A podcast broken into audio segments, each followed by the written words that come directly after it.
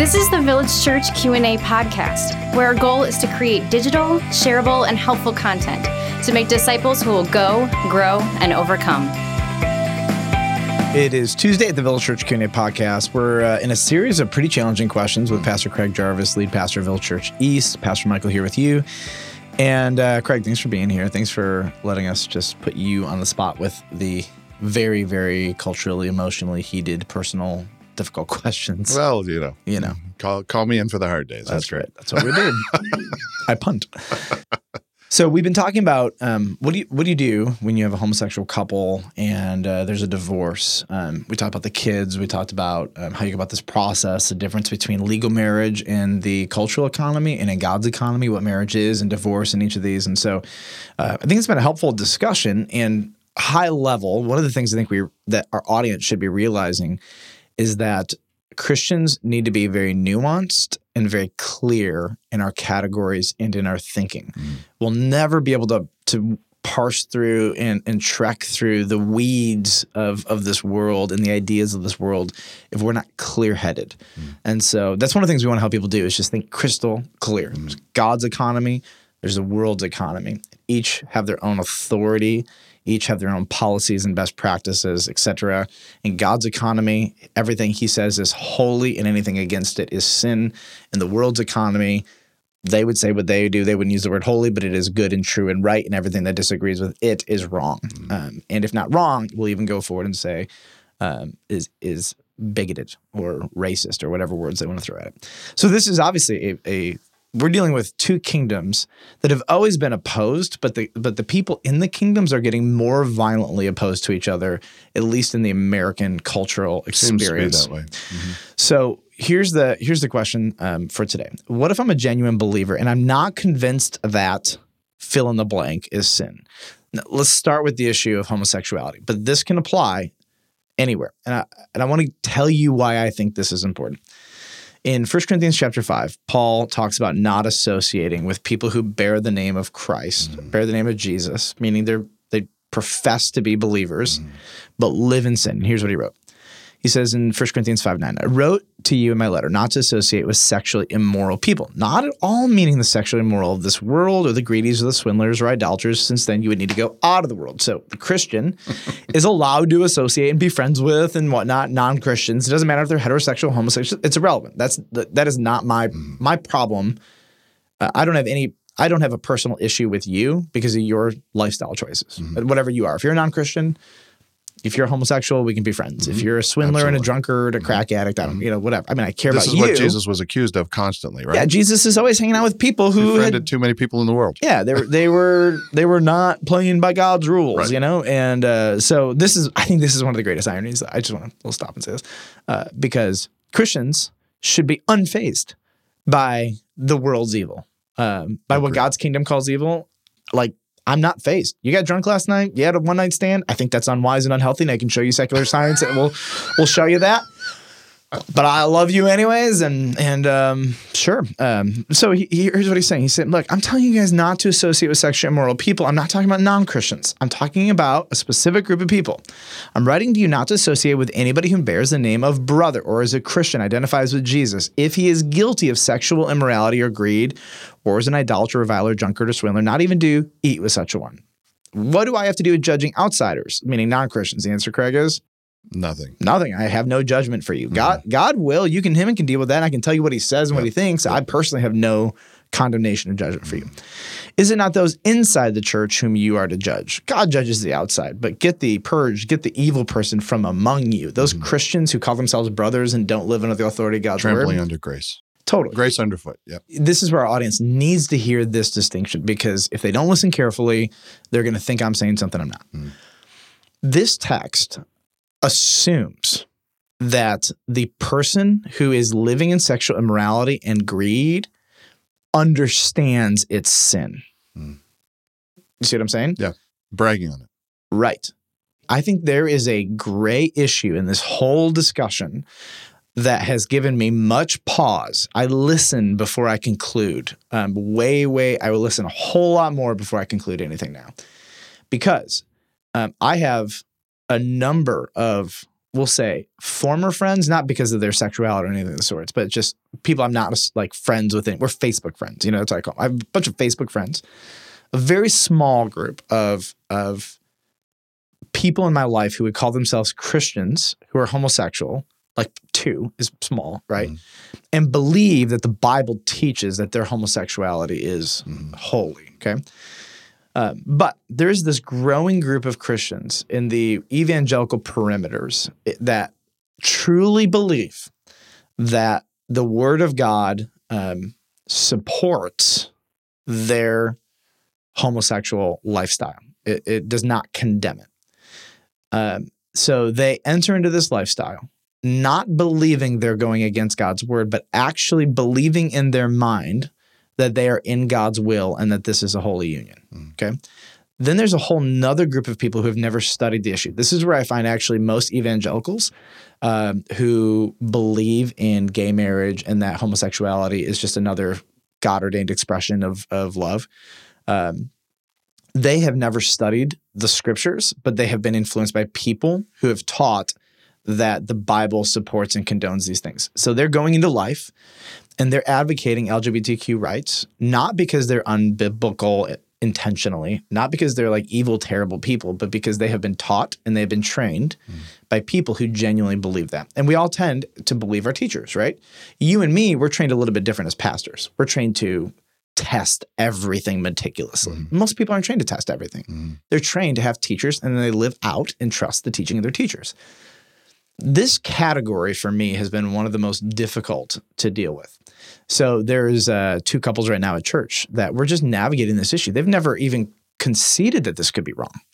Um, they believe in God's word, and they've had teachers who have supported it, uh, supported uh, same-sex marriage, uh, homosexuality is a holy attraction. Um, they've had teachers who've told them that, so they've just always assumed it's been okay. Um, and in fact, some of those teachers have said, "Oh yeah, you know those fundamentalists who who don't believe in that, they also don't allow you to have a beer or anything of the sorts." You know, so um, in their brain, the people who have been against, uh, we'll say, same-sex marriage and call homosexuality a sin, have just been fundamentalists, like crazy people.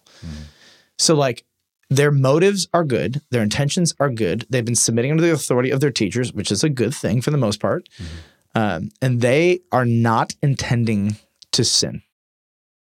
What do you do in that gray area? So this is Kierkegaardian, if you're familiar with that. This is Our, this our is entire audience is 100% familiar with Soren Kierkegaard. That's, this is the idea that every part of my life fits in a category, and those categories don't necessarily overlap.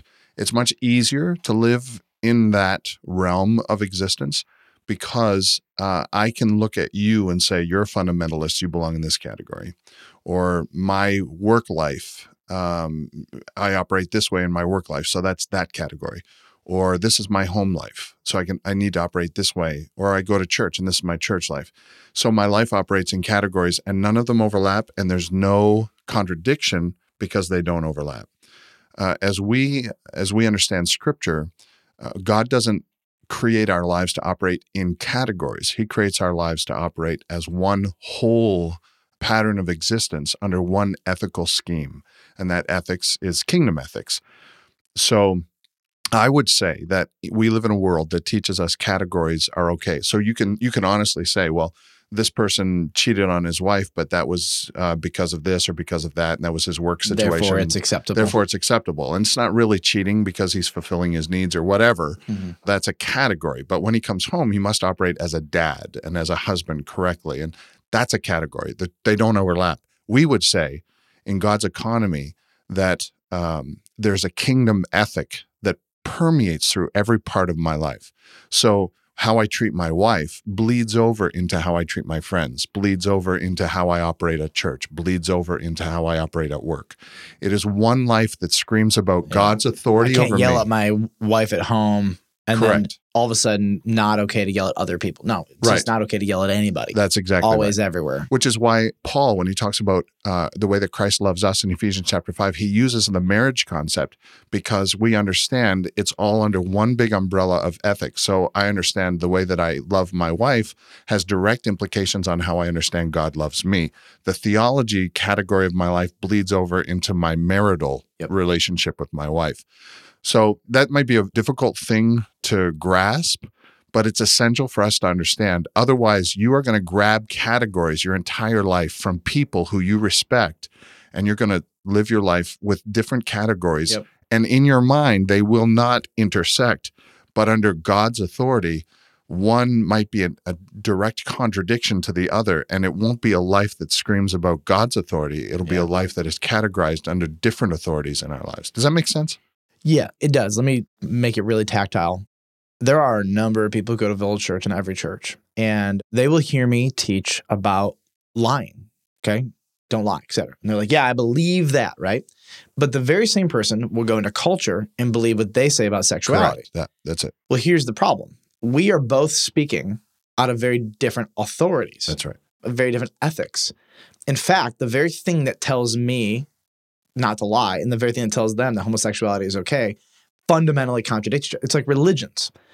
I like this part of Christianity, but this part of Islam. Correct. You can't do that. Right, right, right. That's how different they are. In fact, these two worldviews are opposed to each other. Soren Kierkegaard, the guy I mentioned before, he's the father of postmodernity, and that's the culture. If people don't understand, that's the culture in which we live. So that we constantly You talk to people, right? We take what we like out of here and take what we like out of here, and the two don't contradict. Yep. But it's important for us to understand that Jesus himself teaches that his commands over us are all consuming. They cover every part of our lives. In fact, he says it in Matthew 7, one of the greatest, one of the only full message that we know that we have of Jesus Christ at the Sermon on the Mount. He finishes it this way Everyone who hears these words of mine and does them will be like a wise man who builds his house on the rock. And the rain fell and the floods came. That's challenges of life and uh, challenges to our operational schemes, how we live our lives. And the winds blew against it and beat on the house, but it did not fall because it had been founded on the rock. And everyone who hears these words of mine and does not do them will be like a foolish man who built his house on the sand. The rains fell, the floods came, the winds blew and beat against that house, and it fell, and great was the fall of it. So I want to get to the question here. I interact semi regularly with Christians who are not convinced that what they're doing is sin. Yep. They believe it's good. Yep. My simple advice, it's really easy. Have you done the research? Look in scripture, find out. Here's what they'll say. Yeah. I read a book by Matthew Vines that gave a biblical defense of homosexuality, gay marriage as a holy union between one man and one man or one woman and one woman in a monogamous relationship. then I would say, I've done the research. I've read six books.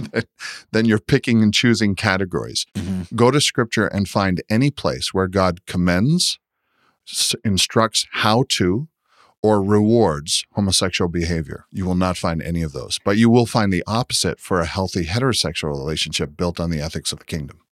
Maybe the counsel to that person is if you find yourself in these heated cultural issues, you must find clear headed people with the opposing view Yeah, to sit and listen to. Uh, I think what gets really hard, here's what gets really hard is. But ultimately, I, I, I don't mean to Yeah, interrupt you, no, but you're fine. ultimately, look at where the arguments are coming from. Mhm. If the arguments are founded on scripture, you'll you'll find that there's a, a, a permeating Mhm. idea of scripture that runs from Genesis to Yep. Revelation. Can I just tell our audience what that idea is? Yeah. It was very simple.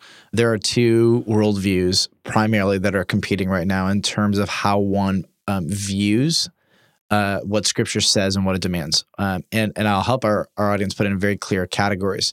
There's progressives and there's conservatives. Um, progressives, fundamentally, when you look at legal issues, social issues, um, they believe they have founding documents, the Bible, the Constitution, or whatever they have, but they believe that the original intention of the authors are not the most important thing. That its relevance and its application to evolving uh, cultural and social climates is what's very, very important, which is what makes a progressive judge a progressive judge. He's not concerned or she's not concerned about the original intention of the authors of the Constitution. They're interested in how the Constitution applies and protects people in light of the evolving culture and what reality and truth is. A conservative uh, judge is going to have a much different view of authority. The conservative judge is going to say, "No, I want to know what the original intent author's intention was," and they are not relying on culture to um, figure out how these principles get applied necessarily. They want to know what did God mean and what did He mean when He wrote it, and how does how does that apply now? It's very different. One is progressive. One, the applications evolve. One, the truth is not uh, static, it's evolving, it's progressing. And the other, the truth is static. And so, for the progressive who interprets scripture, what they say uh, on the issue of homosexuality is, well, that's what it meant then, but now time is different. The principle is monogamy. And so, as long as we keep monogamy, I can do that in a heterosexual homosexual relationship, even though Paul never would have taught that. Um, we're upholding the principle and we're going to apply that progressively. Then there would have to be, in my mind, and I, I would think in a even in a progressive's mind, in order to be truthful to Scripture and say, okay, this is the rock that I get my instruction from, Mm-hmm. there would have to be some positive comment about homosexuality No, somewhere. No, because in the progressive's mind, that cultural context demanded the rightness or wrongness of a lot of behaviors. The cultural context largely is what allows or permits certain behaviors. And so what the progressive does is they they get the most um, essential bare minimum principle and they find the prin- principle which is monogamy right? Uh, that's their understanding of the fundamental principle of marriage. And what they do with this principle then is they say okay well in first century rome according to romans 1 homosexuality was sin. So therefore it could not be lived out in that culture. But now it's not sin. The principle is monogamy. Unfortunately this is the challenge of progressivism is that there aren't a lot of rules in terms of how biblical principles are applied from culture to culture conservatism, um, we'll say biblical conservatism, um, is pretty clear. It's cut and dry. Nope, it said it was wrong. It's wrong. It's wrong always. If it was wrong then, it's wrong always. And therein is a fundamental disagreement. Um, if you, you just look at the legal system right now, this is the difference between a, a, a f- a Supreme Court judge that Obama will put forward and a Supreme Court judge that Trump will put forward. One is progressive, one is conservative. And the progressive says, no, it's an evolving document, it's a living document. And one says, no, it's a static document. And this static document uh, creates a static application of these principles. It's very different. It's, it's just a completely different way of viewing scripture. What I find with a lot of progressives is that this is their fundamental view of scripture is that it has to evolve and become increasingly relevant. Um, how do I make this relevant um, for what people are really going through? And unfortunately, the progressive view of interpreting scripture basically puts culture at the top of the authority. God is not the authority anymore. Um, culture is, and scripture becomes a means to support their cultural beliefs. Mhm. Which is why you go you go to a progressive church. They don't teach through books of the Bible. Mhm. They teach topics, social justice issues, and they use scripture, one or two verses, or a story or parable, to support their point. You go to a conservative church, they'll teach through whole books of the Bible because they want you to understand the Bible in its context and what it meant for those people because it always applies. Is that clear? Yeah, yeah, no, very clear. Right, good. But here's where the cracks will appear because if you're always chasing for what's culturally relevant in the in the realm of progressive Mm-hmm. understanding, then truth will always be changing. Absolutely, which is why homosexuality can be wrong in the first century, wrong for 1900 years, and then right in the last 20 or 30 years. Right. Which leaves you on unstable ground. Yep. Same Uh, with birth control. It's the same with women. How do you raise your children? How do you teach what children and right? men Mhm. and their roles and masculinity and femininity and gender. So we have to ask this question Would God intend to preserve Scripture and to give us His Holy Spirit that breathes the words of Scripture to us on a regular basis? Would He intend for that to be as prominent uh, uh, emphasis for us? Uh, said over and over in Scripture, pointing back to Scripture, the words even that I read this morning, uh, with the intention that that will change over time. Right. Why would God go to all the lengths of preserving something for us to create our lives to follow that blueprint if it weren't like why give scripture at all why give the holy spirit at all I totally agree. I think there's one like uh, we'll say the the linchpin in the argument of the progressives. Um, no Jew nor Christian for thousands of years of biblical history has ever seen the Bible as progressive. That has not been the primary way, or even secondary or tertiary way that the scriptures have been understood. it's postmodern culture Right. And that's where we forget that this cultural concept of cultural relativity and progressivism, it's new. Mm. It's new to history. Um, this is not normal. This is not what human history has known. Human history has known authoritative truth, whether it's Caesar or God or the Bible or whatever, or Islam or etc. That's what by and large most cultures have always known. Progressivism, though, is in our blood as Americans. People will come to Christ, but they still come to Christ as a progressive uh, because that is their cultural heart language. And it takes some time, I think, for the Bible to dismantle, for God's word, God's Holy Spirit to dismantle progressivism and show people no, God's word is authoritative and true always, and it doesn't change with the winds of culture. jesus made no apology When he talked about uh, where commands come from, he was constantly pointing back to Moses and the prophets. He was constantly pointing back to the Old Testament. He quoted uh, Old Testament scripture on a regular basis. And so he tells us, even he tells his disciples, he says his commands are, if you love me, you keep my commands. My commands are not burdensome. So to me, I would agree with you. The progressive culture in which we live constantly chides against that uh, idea. But our responsibility is to constantly go back to scripture and say, what implications do we have on every single item, including homosexuality, every single item in scripture? How does God speak ab- about it? How does he commend it or warn Mm-hmm. against it? How does he speak about it?